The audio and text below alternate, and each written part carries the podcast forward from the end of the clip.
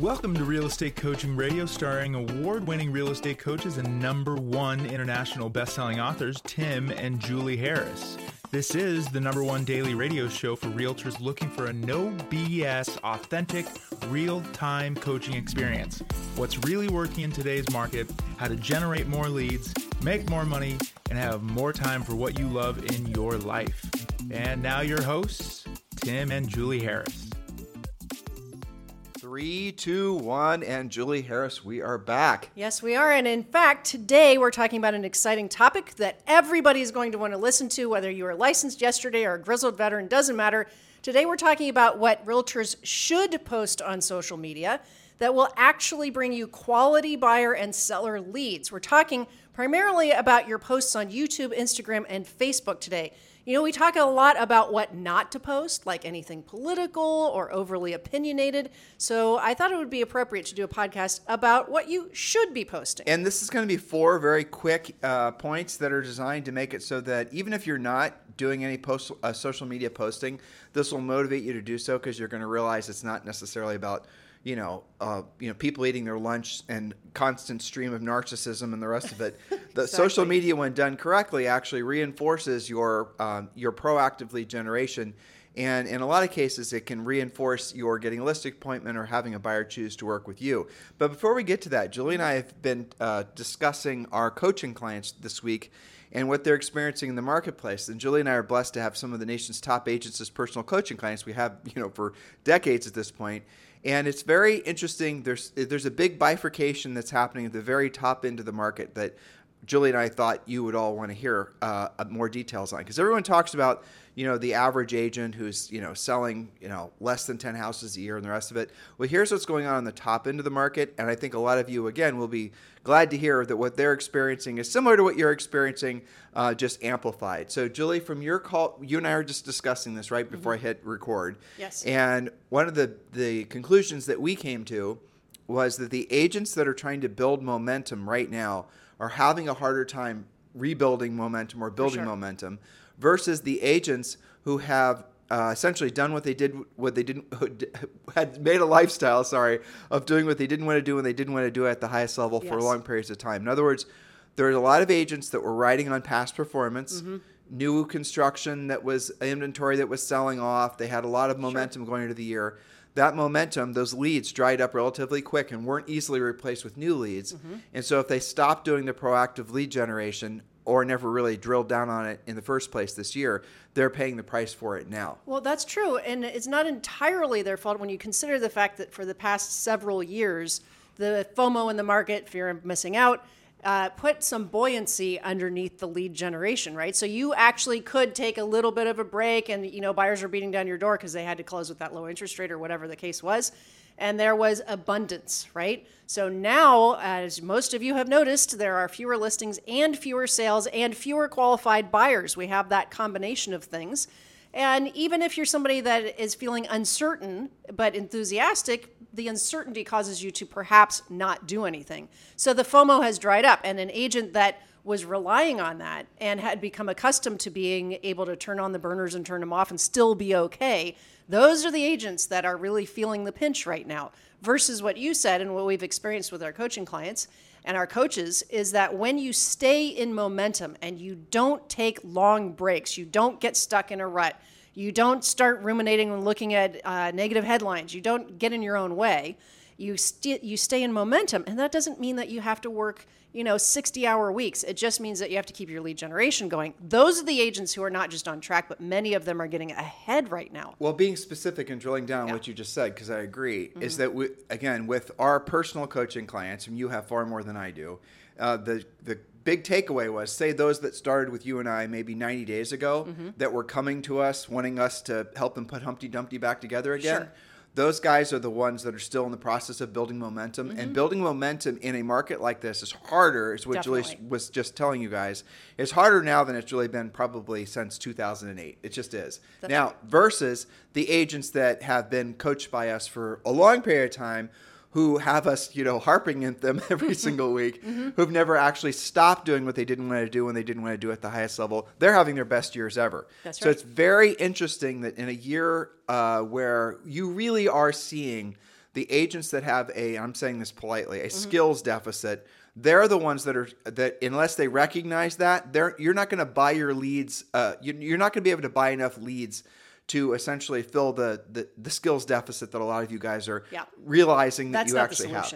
The, exactly. So spending more money on marketing and branding and buying leads and all the rest of it, that isn't where the problem is that some of you are experiencing. It's with your ability to pre-qualify at a high level, present at a high level, have meaningful conversations that lead in uh, the direction of you generating a real estate lead at a high level. You guys get it? So what we have seen is the previous market, you could you could frankly fool yourself into believing that the marketing and the advertising and all of that was the way to build a business. And maybe in the past, uh, you know, real estate market where interest rates were so much lower, that was a somewhat viable um, business model. But what we've seen, because we've done this for a long, long period of time now, over 20 years, is we've seen that essentially, for example, I'll just use this as a for example, because I was talking to somebody, a former KW executive actually yesterday.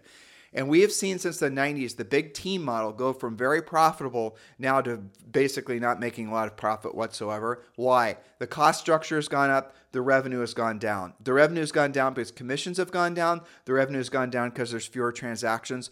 All the while, the demands from, say, for example, buyer's agents have completely changed. Now, what also changed was the, the expectations you set for those buyer agents. So, those buyer's agents that you had as part of your staff, you might call them something else, but you get the gist of it they are not expected to actually do any proactive lead generation. Many of you have set these business models up with the idea that you're always going to be essentially running an adult daycare and you're always going to have to provide leads to these agents, and the agents are never going to actually have to learn how to proactively lead generate. Well, those are the types of, I think, you know, scaled up real estate models, teams and brokerages even that are suffering right now. And we've seen the profit margins over the last, I think, since really 2007, 2008 when buying leads became very prolific, when agents were shopping what brokerage and what team they're going to join based on how many leads they can get. They have com- so there's a whole most of the agents in the industry right now, Julie, I think you'll agree, mm-hmm. have never actually learned how to proactively lead 100%. generate. Have never actually learned how to uh, you know pre-qualify because yes. there was always 10 leads to follow the one lead that they didn't really do yeah. a great job pre-qualifying. Well, what I would say as well is that the market itself kind of had their back for a while. Sure did. You know, because it had natural uh, flow to the business well, and, be, now be that's specific. different and a natural flow to the business because if Yeah. you sold a house to a buyer a year ago, you know the buyers that house was going to be worth enough that the buyer could easily cover their care, uh, their selling costs. Yeah. maybe even um, walk away with some profit. That isn't the way real estate typically worked. When Jules and I sold real estate, Yeah. a seller uh, like if the seller someone called us to sell their house, if they hadn't been in that house. For probably at least five or six years, Yeah. they were going to lose money on the house. Not like not have to not upside down, but lose a portion of their down payment. Right. Because know- the selling costs, and we weren't charging some ridiculous commission, just normal No, just the selling way it costs. was. This this whole thing. I was just talking to a coaching client about this. You know, I just was reading an article before the podcast about the fact that over the past two years, I believe it was, on average, anybody who ha- who owns a home, the price, the value, call it appreciation or inflation, but the value of the home has gone up 33% in two years. Now, here's here's something to think about. Okay, let's put that in real dollars. The average sale price or the of uh, those past two years, no matter where you are in the country, is between four hundred and six hundred thousand dollars. That means, on average, using that thirty-three percent increase, people have at least hundred thousand dollars worth of equity 120 to 180 and just depreciation during that time frame based on the percentages you said, Yes. not including their down payment. exactly over two years. Now, some of you think that that's normal. That is not normal. It's not normal. well, but think about it. If you got licensed in the past five to seven years, and that that was the biggest example, but we had big ramp up years to even get to that two years ago point. Right. I think the the number of the past four years is something like forty eight percent. So that's just astonishing to think about, right? So when people had that kind of um, you know equity building up, and you added super low interest rates, well, of course there was a lot of activity out there, and you can see by the numbers of closing. So point being, why are we talking about all this? Is you have to work harder. One of the themes of my coaching calls is to overcorrect. If there's 20% fewer sales year over year, you have to be 20% more productive than you were in the past two years in order to do the same, not even to do better. Well, let's drill down on what you just said. so some, yeah, absolutely. And so some of you uh, aren't essentially making any organized number. Like you should be making a, a number of contacts every single day.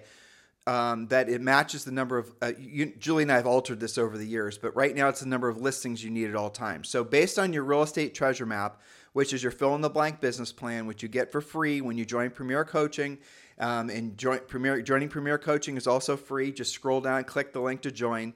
So one of the first things we have you do is complete the real estate treasure map, and the real estate treasure map is your fill in the blank business plan.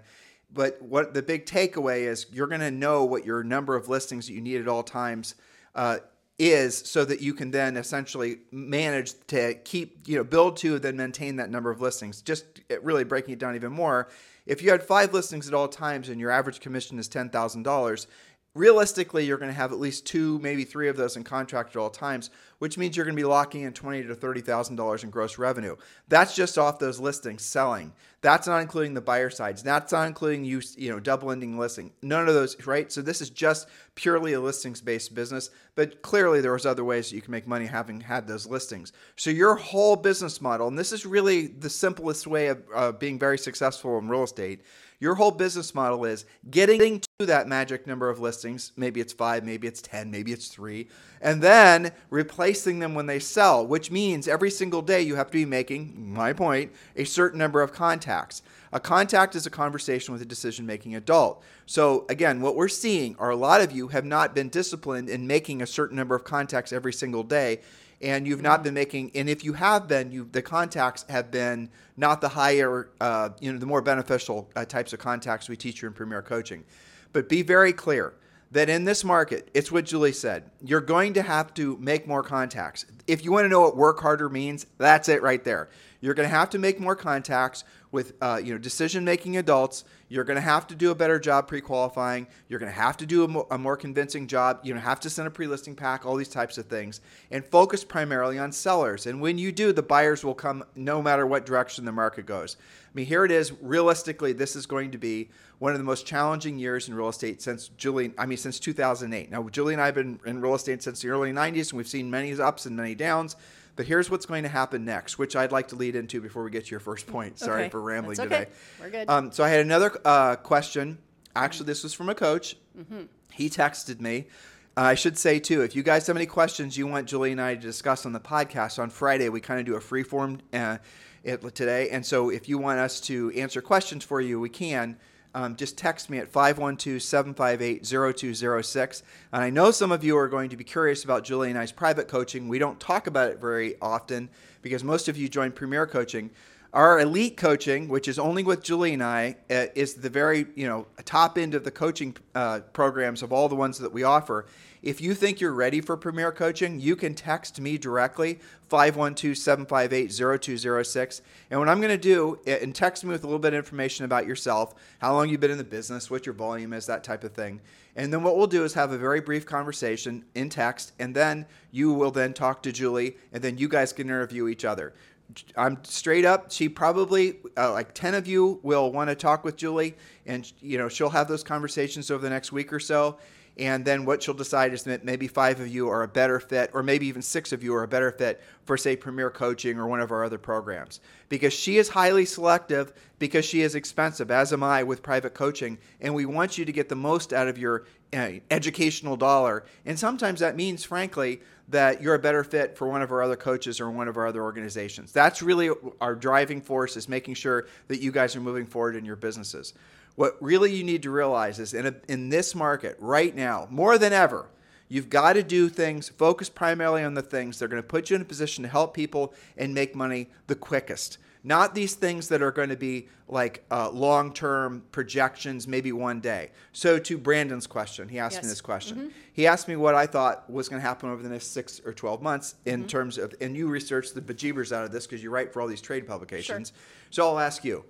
And so, you know, what do you think is going to happen with interest rates, home sales, inventory, the market, agent count, and anything else I can think of to throw at you. But I know you're ready. Thanks for uh, kind of putting me on the spot. That's Fire okay. hosing you. Uh, okay, so I think that rates are going to continue to inch up a bit before they come back down, probably related to the election cycle. Well, okay? so- I would right. I would speculate probably first to second quarter they're going to change. Okay, so what did she just say? Breaking it down. In 2024, uh, rates will most likely come down somewhat for political reasons, but there's another reason as well. It's because the interest rates increasing are also increasing the interest payments that the government has to pay on the 32 trillion dollars in national debt. That 32 trillion in national debt, when the interest rates, when essentially the Treasury, uh, you know, interest rates go up, just to making it very simple, uh, what's going to happen is that the amount of money that they're going to have to pay in order to get people to buy those treasury bonds and whatnot is also going to increase. The problem is, is that uh, I think you and I were reading or listened to a podcast that's discussing that very soon the government, half of all the income that the federal government makes from taxes, is going to go just to paying the interest on the debts. If the uh, if the interest rate went up to what was it six or seven percent I think that was on right. treasury bonds, Yeah. and treasury bonds right now are between four and five percent. Mm-hmm. So there absolutely is a ceiling. And our friend Peter Schiff talks about this all the time too. There absolutely is a ceiling to how much the government can raise interest rates because what happens is if the interest rates go uh, too high, all this treasury debt is all short term, six month, 12 months, 18 months. Some of it's long term, but most of it's tr- short term debt. And they're constantly constantly churning the debt, constantly refinancing it, and every time they're doing it, at least for the past almost two years, the interest rates have to that they're having to guarantee basically are increasing uh, because there's fewer people that are willing to uh, buy those um, you know those government debt instruments without receiving a higher interest rate. I've oversimplified it. I bet you I didn't I express that's this perfectly, but that's the gist of it. So realistically, interest rates are going to have to come down because the amount of interest that the government is paying on the debt is going to start cutting into Social Security and other forms of, of other entitlements. So we're not going to see a scenario where, like we saw in the late 70s and early 80s, where interest rates went up to 20% because that uh, debt situation is not the same at, then as it is now. So be very clear about that. And Julie did also say the uh, pres- presidential election cycle, but also the other thing is realistically, um, we're not seeing any the inflation rate seemingly on consumer items is not increasing as fast as it was. I haven't heard anyone complain about the cost of eggs in a while. No, so that's and, and some of this is just quite simply normalizing. Okay. Yeah.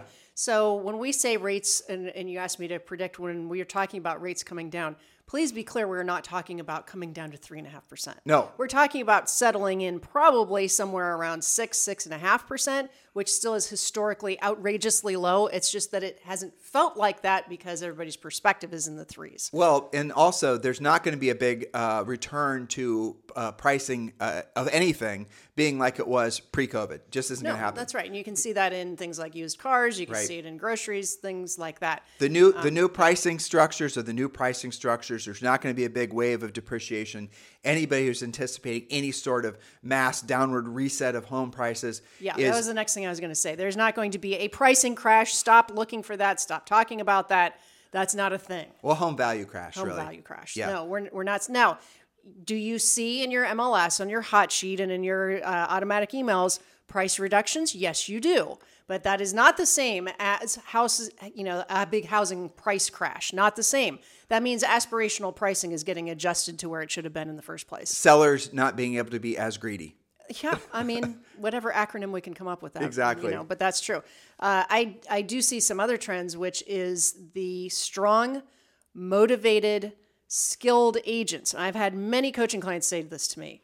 They're already feeling when they go on listing appointments, they are competing more frequently than they used to because it's not an absolute slam dunk past client repeat referral. Okay, that's one thing. Secondly, and again, this is more on the you know experienced, skilled agent end of the spectrum. They also tend to be competing amongst the same five to ten agents who are the other motivated, skilled agents in their marketplace. Well, So, so what that means is if you're not used to competing for business, you can really be blindsided when that starts happening to you. And that's also typically when you guys come to coaching asking for things like pre-listing packages, real scripts, pre-qualification scripts, how to close. how to compete, all of those types of things. That's most of the people that join coaching is they've Yeah, basically they been a right.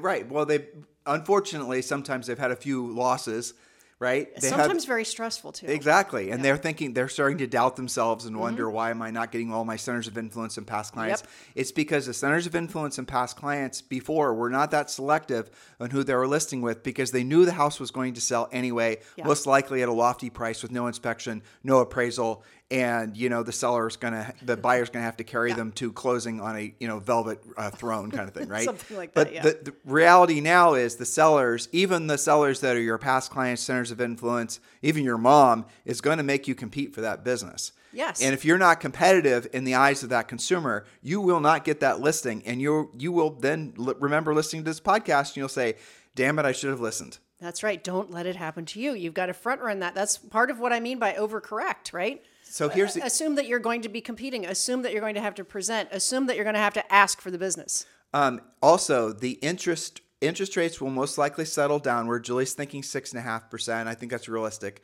Um, maybe five and a half percent, somewhere in there. But what you're then going to see is you're going to see a lot of so there are there a lot of you guys are hearing and reading articles about people that are locked into their homes because low interest rates, and that certainly is uh, partially true. But if the sellers that are selling and will be selling for the foreseeable future are the sellers that have to sell, and those people don't care that much about what interest rates are, not just because they have a lot of equity, but because their life situation changed and it's forcing a sale relocation, financial issue, marriage, divorce, uh, more kids, all these, you know, all these types of normal things.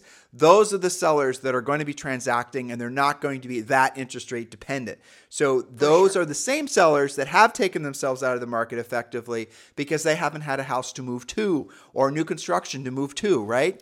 That is all freeing up right now. And Julie and I are expecting, just to answer Brandon's question, Yep. we're expecting the interest rates to go down in the spring, somewhere you know around there, and then we're also expecting there to be more inventory. And once there's more inventory, once interest rates going down, all the fence-sitting sellers are going to jump off that fence, and they're all going to basically start doing what they would have done maybe you know this year or maybe part of last year even, and then you're going to see the market start to uh, really explode. We are feeling, you are feeling an unbelievable pent-up demand Yeah. uh, for. Homes for sale. And that's not sustainable. That will break, just as uh, what was the term from uh, the housing recession? Um, frugality fatigue. Yeah. You know, not buying a house fatigue, it will break eventually. Right. Which means not selling your house fatigue will break along with it. And one last thought, since you asked me about uh, some predictions. I really think that new construction is something that everybody listening needs to get better at. I had not one, not two, but three examples from coaches and coaching clients last week where the buyer went and found new construction on their own. Okay, now how many times on how many podcasts where we're talking about how to create inventory have we mentioned new construction? Virtually every day on every podcast. So, take for example, the number of sales countrywide is down by about 20%, but guess what's up? New construction by 31%. So that tells you, and in fact, uh, that goes right along hand in hand with what's available. About 30% of what is actually uh, able to be purchased, you know, active listings, whether we whether they're in the MLS or not, active homes for sale, about 30% are actually new construction. So that makes a lot of sense. If you are not versed on that, you're ignoring 30%, one third of the market that you don't know about. And that, and my evidence of buyers finding new construction on their own, guess what? You don't get baked into that deal. You have to register that buyer with the builder. So those are lost transactions to those agents. You can't be doing that. You cannot be complacent with any buyer who is in a logical new construction price range, whether they said, I want to see new construction or not. You cannot be complacent about bringing them to at least run it up the flagpole and see what they thought about it. Well, even like so, maybe you have a buyer that might be a good fit for a property that's not a conventional subdivision type property.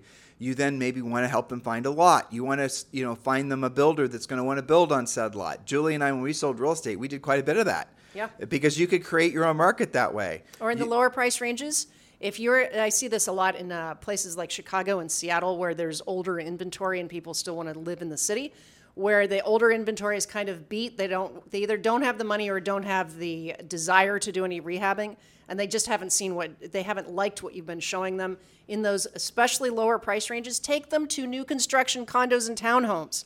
They're nicer, they're crisp, they're clean, they have builder financing. That is almost always a tried and true strategy to get buyers like that in contract. So if you're listening to us for the first time today, I hope, and we haven't even gotten to point one. if you're listening to our reserve pod- that for the next pod, but well, it's up to you. If you're listening to our podcast for the first time today, you uh, go back and listen to past podcasts. We do this every single uh, weekday, and we have literally thousands of past podcasts. And this is the number one listened to daily podcast for real estate professionals in at least the United States. We have it's at least 30 million downloads. Um, and you will go back when listening, and you'll hear that Julie and I were pretty much spot on with all of our predictions. Over the last like I can remember you and I talking about all the things that we were predicting were going to happen that were completely contrarian to what everyone else was saying. Everyone else was saying property values were going to drop, um, you know, during COVID. You and I knew they weren't, and we Nope. told everyone what was going to happen, and we were right. Everyone was saying there was going to be a mass exodus of real estate agents, and you and I did a little homework. We went back to 1950 and we looked at the total NAR memberships, and we ran that graph. Uh, over a graph of where the recessions were, and guess what we saw? No big drop off of agents, and yet all everyone kept on saying there's going to be a mass exodus of agents. There isn't a mass exodus of agents, and you can go back and look. So there's an old saying, history repeats itself. That doesn't really, it isn't really true, but people's uh, behavioral patterns to uh, certain things are very, you know, those will repeat themselves. So history doesn't repeat itself. That's kind of impossible. But humans' reactions to certain things happening is very predictable. You well, know, because they're always making comparisons. That everybody subconsciously and consciously wants this time to be just like last time. Well, that's because right. then you know how to deal with it, right? Your your subconscious mind is searching for little clues where you can go, "Oh, I remember when that happened. Here's what I did. Here's what worked back then." When in fact, it's not exactly like that, and in many ways, it's the opposite of, uh, you know, back in those back in the olden days. Well, along those lines too, when you're listening to folks that aren't, um, I think, crazily, uh, I was going to say analytical, which is partially true, but I think also impassioned by wanting to know this information for the sake of our coaching clients and our podcast listeners. Yep. You'll see that most people are just repeating what other people are saying, and what they do generally is only refer to things that they've personally experienced during their lifetimes. Yep. They don't reach outside of their little, you know, someone's 30 years old and he's telling you what he remembers back from when he was like the olden times three years ago, right? I mean, you got to be remembering, uh, you got you have to be putting into perspective the fact that uh, most people have their own built-in confirmation bias and they don't even realize it. It's true. So do uh, do yourself an enormous favor and be very careful and selective on who you listen to and what you do with the information that you ingest. And like even the uh, major news media outlets, they're the worst because most of the stuff that you're reading online are written by people who are millennials. Nothing wrong with millennials. We love millennials, but they don't have a very much perspective. And you can read in their articles. The only thing they can lean back into was the housing crash during you know 07 08 09 right? And even then they were just kids so they're just reading you know headlines that were written back then. Uh, but that's the only perspective that they have. Some of you don't even have perspective that goes back as far as real estate uh, you know experience goes back even six months. Some of you have been in the business longer than julie and i have. So you got to put all this into the mix and understand what we're going through is not like what we've anything that's happened before. It isn't but what we're going through and how people react to it is highly predictable. Mm-hmm. And hopefully, we've given you guys motivation through education, which is ultimately the thing that you're going to use to get you into action. So, Julie, if you're up for it, I wouldn't mind going through these four points. We'll call this part two. Okay, part two. We're going to do these relatively quickly. We're talking about, just to circle the wagons way back to the beginning, about social media, what you should be posting. So it's valuable to ask yourself what you are trying to accomplish with your posts. I think not very many people put it in that perspective. They just post, you know, and hopefully something goes well. So, what are you actually trying to do? There are four specific goals to accomplish with your post. So, my note takers start typing or jotting down these notes. Point number one, you can also scan down and see them. So, point number one Realtor social media should establish you as the go to source for all things real estate in your market. All things real estate. Don't be overly specific. Buying, selling, investing, flipping, building, relocation. Be the one who knows the facts and talks about real estate all the time.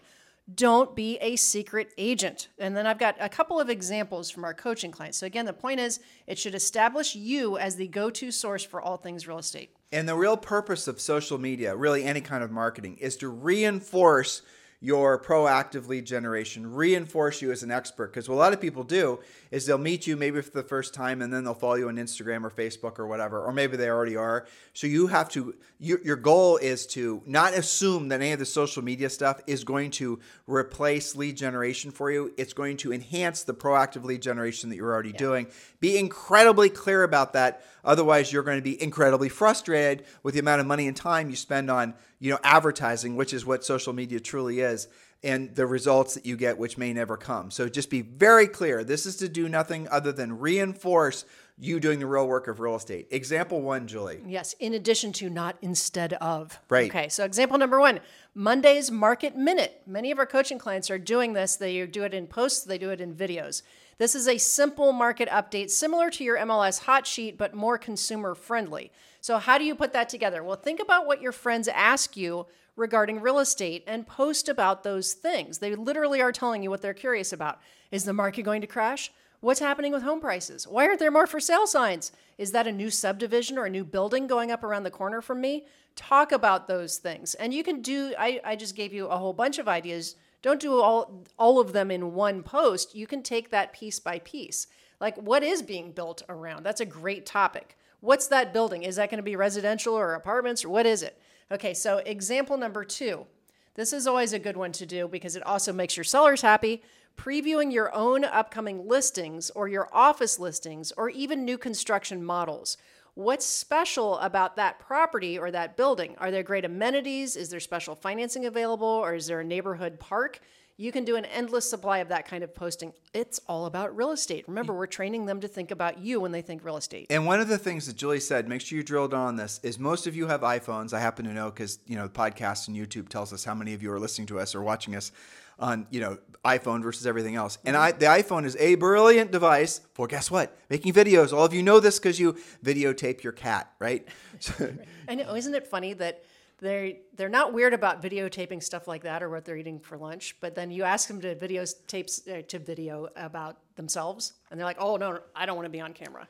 Well, you, so, so, do it. You don't necessarily have to be on camera. Honestly, you can just videotape. You yep. can put, you can have your computer in front of you. You can pull up the MLS statistics. You can then basically videotape the you know MLS statistics on your computer, yeah. and you can break it down and explain how everything is. You just talk over it, right? right? And so you will. Most of you are going to do a far better job talking than writing. So do a short video mm-hmm. of you explaining, and Julie just gave you hopefully a, a, bunch of little micro ideas. But the consistency about this and not being intimidated by it uh, and uh, the other thing that's fascinating, I kept on saying other thing on this uh, podcast. Okay. I don't know if you're noticing I'm saying it too much. Right. Um, but the other thing, the other thing is that on mobile, I've done this test when Julie and I are traveling in different parts of the country. When you do a search for, like, say, for example, Julie and I sold real estate in New Albany, uh, Ohio. So if you did a search in New Albany, Ohio, on your desktop, you're going to get typical blue linked, hyperlinked Google links, mm-hmm. right? If you do it on your mobile, what Google is doing, because remember, Google owns YouTube, is oftentimes, not every time, but oftentimes, the first 10 search results are videos. And the videos are almost always the short minute or less videos.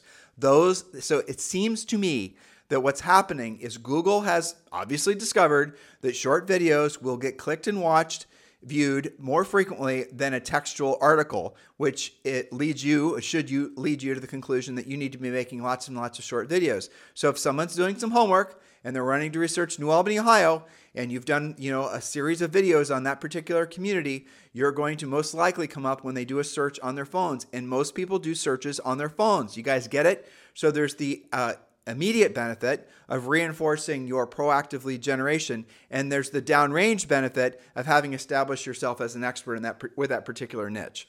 That's right. Well said. All right point number two real estate agent posts should connect your center of influence that's what you guys call your database more closely to you and engage them in conversation. A couple of examples of that Promote businesses owned by people in your database. If your past client owns a bakery, go there, do a quick interview, and promote something specific that they're known for. That's easy. Example number two if you're doing pop bys for the holidays or, you know, for whatever reason, do maybe a client appreciation party. Well, get your promotional stuff from people in your database or involve them in the actual event. Post pictures and videos as you prepare for the event and invite everyone to join you. I think about somebody like John Walkinshaw in Canada who always does this amazing Christmas event. He, he's actually at a real Christmas tree farm. They have food, they have drinks, they have, I mean, it's a great, fun thing. But he does lots of social media about that. He also uses that as an excuse to be calling his past clients center of influence and inviting them to that. Doesn't have to be just businesses, though businesses are great, right? Because they're directly uh, interacting with the same consumers that you are in the same communities that you want to sell real estate in. Uh, but those do become great bird dogs for you. So if you've yep. done a great commercial, Julie said the local, you know, Bob's Bakery, mm-hmm. and you've walked in there, do a little, you know, interview with Bob. Hey, Bob, what's your number one selling pie, right? And then Bob, you know, shows you this, that, and the other, and then maybe Bob's got a little promo for everyone that comes in today, where I'm going to, you know, give them this, you know, two pies for the price of one, whatever it is, and then you expose that. Even if Bob gets nobody from your uh, post, Bob's going to feel a sense of uh, really gratitude towards you, helping him with his business yes. to sell pies. So you want to consider that as a great source for you to expand. Guess what? Your professional centers of influence and past clients. Um, and you guys can just expand from there. For example, you could do things with Humane Society. Mm-hmm. You could do things with um, just all kinds of different things that where people would be really grateful for the fact that you've given them exposure and they then become again centers of influence and past clients for you they become bird dogs for you in the in the community you're not only most likely going to have them do business with you personally but you might then re- receive referrals from them exactly. as well and if it's at a case where you can put up a little display a place for with your business card or whatever in Bob's bakery Bob's going to be thrilled to leave let you leave That's some right. cards there for amount of time of course course, you'll leave 20 cards there, and the next customer is going to be an agent who will take all the cards. but you guys get the idea. so you have to go back and talk to Bob again. Yeah. Okay, point number three your video post should increase your presence online. So when people search about real estate in your town, you're more likely to pop up as the agent they're looking for. You'll have a professional image for when somebody's comparing you to the other agents that they might be considering. So, an example of that would be to do a quick interview with your favorite lender about how interest rate buydowns work. Most agents don't know how to do that. Most people like talking about high interest rates, and yet there is still a way to get a good interest rate. Well, that's something else you and I are talking about yeah. prior to today's show. There's mm-hmm. definitely a tsunami of bad news that's out there yep. because we're through a we're going through this like you know it's the news, right? They know that for every if they put up a a a dark you know scary uh, foreboding or they say if it bleeds, it leads. Right, exactly. Yeah. You guys will click on it, and if it's something that's cheery and like optimistic, nobody will read it. So there's been a tsunami of negative, uh, really econ- economic news, but also real estate news. When you and most people get this won't read past the headline and maybe the first two or three lines of an article on CNBC, for example you can see what they're doing. They have the first, essentially what they want you mm-hmm. to have as the takeaway from the article as bullet points before you actually read the article, because they know most of you won't read the article. Yep. Julie and I, especially on the real estate ones, will read the article after we've read the bullet points,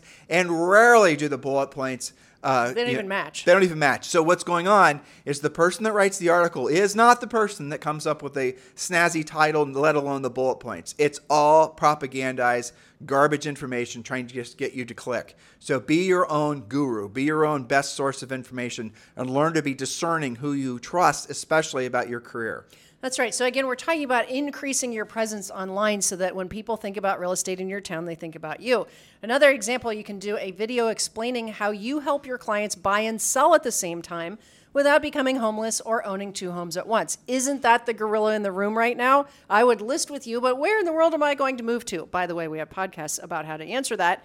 But it, it would be a great video. It'd probably take you five or 10 minutes to talk about all the different options, you know, doing a lease back um, you know, buying first and selling second, building first and selling second, all of those things. But you do a video about it. Just go and listen to our past podcasts. Like yes. I said, I was wandering into it. I know you were. Sorry. I was trying to save you. Thank you. Okay, so point number four, our last point today realtor social media posts should support your proactive real estate activities, such as highlighting your new listings, congratulating clients you've just helped, and showcasing communities that you specialize in. So, for an example, you know, we just did the door knocking series. If you're door knocking this weekend, create a post about where you're going and a little bit about the neighborhood. If you have a buyer or buyers, because we know you do, who are looking for something specific, especially your wayward buyers where you just can't find anything because the listing action is low. Go to those specific neighborhoods. Talk about on your video prior to going door knocking for them. This shows how proactive you are for your clients, and also you're probably going to find them something to buy. Remember that more than 87% of realtor choices are made based on who the prospect already knows or as the result of a referral from a trusted friend or advisor. Okay, let's give some color to this. That is what Julie just said has always been true. It's true for hiring any service professional. But where some of you are going to get lazy with what she just said is you're going to assume that your centers of influence and past mm-hmm. clients, 80% of this, 87% of the time, will just automatically u- uh, use you. Here's the fallacy is that they also, your center of influence and past clients, those names, those addresses, those emails, those phone numbers, of people that might, you know, have done business with you or might do business with you in the future, they're also in other agents' centers of influence and past clients. Yes, so and their spouse also knows a realtor, right? Exactly. And, and, they probably have somebody else who's a real estate agent they golf with, and the list goes on and on. It does. And so this is the reason it comes back to skills. So if you want to know what's going to differentiate you in the marketplace now, it's your skills. What does skills mean? Some of you don't even know because you said, well, I've done great in the past market. Why wouldn't I do great in this market? Probably you will do great in this market, but you're going to have to, frankly, sharpen the saw. You're going to have to know how to pre qualify. You're going to have to make it so that, like in the past market, every buyer would eventually buy a house because the interest rates were so low and it's probably less than they're paying in rent. Not so true now. So you're going to have to be very selective on the buyers you work with and ask really tough questions and have high standards. And when you're talking with sellers, you're going to have to know how to pre-qualify them. You're going to have to, you know, go through all the questions we give you as part of Premier Coaching when you're pre-qualifying people. Every single one of you can do this. And here's the other thing that happens when you're following a proven uh, system, which is essentially what Premier Coaching is, you're going to feel a, a strange sense of immediate relief because you know you're going to be finally on the right path and you can stop playing whack-a-mole with the rando ideas that you find everywhere about how to, you know, essentially generate a real estate lead or do all these other things that people are essentially, you know, bombarding you with constantly. If your goal is to thrive because of this market, if your goal is to uh, make it so that you know the bad news isn't relevant to you, matter of fact, you don't even understand how this isn't a brilliant time to sell real estate. You want to have that sense of confidence, that sense of optimism. It really does come down to skills. It truly, truly does now more than ever. You guys do not. Uh, if you're suffering, if you're experiencing hardship in your business. Um, it's self created. And I know that's hard to accept, but it's true what you're experiencing now is a direct result of what you did or frankly didn't do last week, yesterday, six months ago, a year from now, or a year ago, rather. So if you want your uh, future self to be thanking your present self, you're going to have to do what you don't want to do when you don't want to do it at the highest level every single day. You stop, you move away from that. You start essentially allowing yourself to go down different rabbit holes of just sort of, you know, fanciful ideas that are going to lead you away from being of service to other people and making money, you're going to, uh, you know, your future self is not going to appreciate the decision that you made not to stay the course and, and do the real work of real estate. That's really the bifurcation that's happening in the business right now. You can make this the best market ever for yourself. You can use this as a launching pad to have a career that lasts decades because there's so much need right now for people with skills and because frankly, there's so few agents that have those skills. That's right. Now, we did talk about coaching, but I'm not sure we told them what to do about it. Oh, no, probably not. so they can scroll down in the notes of, mm-hmm. from today's show. Yep. Uh, aside from our answering questions at the top, their mm-hmm. notes are down below in the show description of iTunes, Spotify, everywhere else. There's links to join Premier Coaching mm-hmm. down below. And also, if you guys want to talk with Julie and I about being on our uh, schedule, uh, Julie talked me into taking on a handful of more clients, and she's right because ultimately the coaching clients make the podcast better, which make the coaching uh, business better. Uh, because we need to be staying on the front lines, and the best way for us to know exactly what's going to be happening in the market next is going to be talking to some of the, you know, some of you. And and I'm interested in having some personal coaching clients. I've only got a handful now. So if you're interested in being coached by Julie or myself, understand this is a top tier experience. This is you going to the top of the mountain and being coached by someone who's done it hundreds of thousands. Uh, Julie and I, between the two of us, and I know this sounds crazy, but it's true. We have had at least 100,000 coaching calls each. Those are paid coaching calls. And we've done that, you know, consistently for really the since what 2002 forever Yeah, Yeah. forever at this point. Yeah. uh, so if you're looking to have, if you're looking to frankly skip the, the learning line, if you're looking for a way to lock yourself into something that's proven to work in every market, in every market condition, give me a text. It's 512 758 0206. Do know that we are highly selective who we want to work with. We're not going to work with very many people. Um, and yeah, so when you text me, give me a little dossier on yourself, a little, you know, background, and then we'll pick the conversation up there. In the meantime, guys, thanks for keeping this number one listened to daily podcast for real estate professionals in at least the United States. It is truly our pleasure and our honor to be partners with you in your real estate businesses. If there's ever anything we can do for you, it's, we're very easy to get a hold of. You can always, um, you know, message me on Instagram. Uh, I do check it personally. We don't delegate that. It's at Tim and Julie Harris. And if you want to text me, obviously it's 512 758 0206. In the meantime, have a fantastic day. We'll talk with you on the show tomorrow. This podcast is a part of the C Suite Radio Network.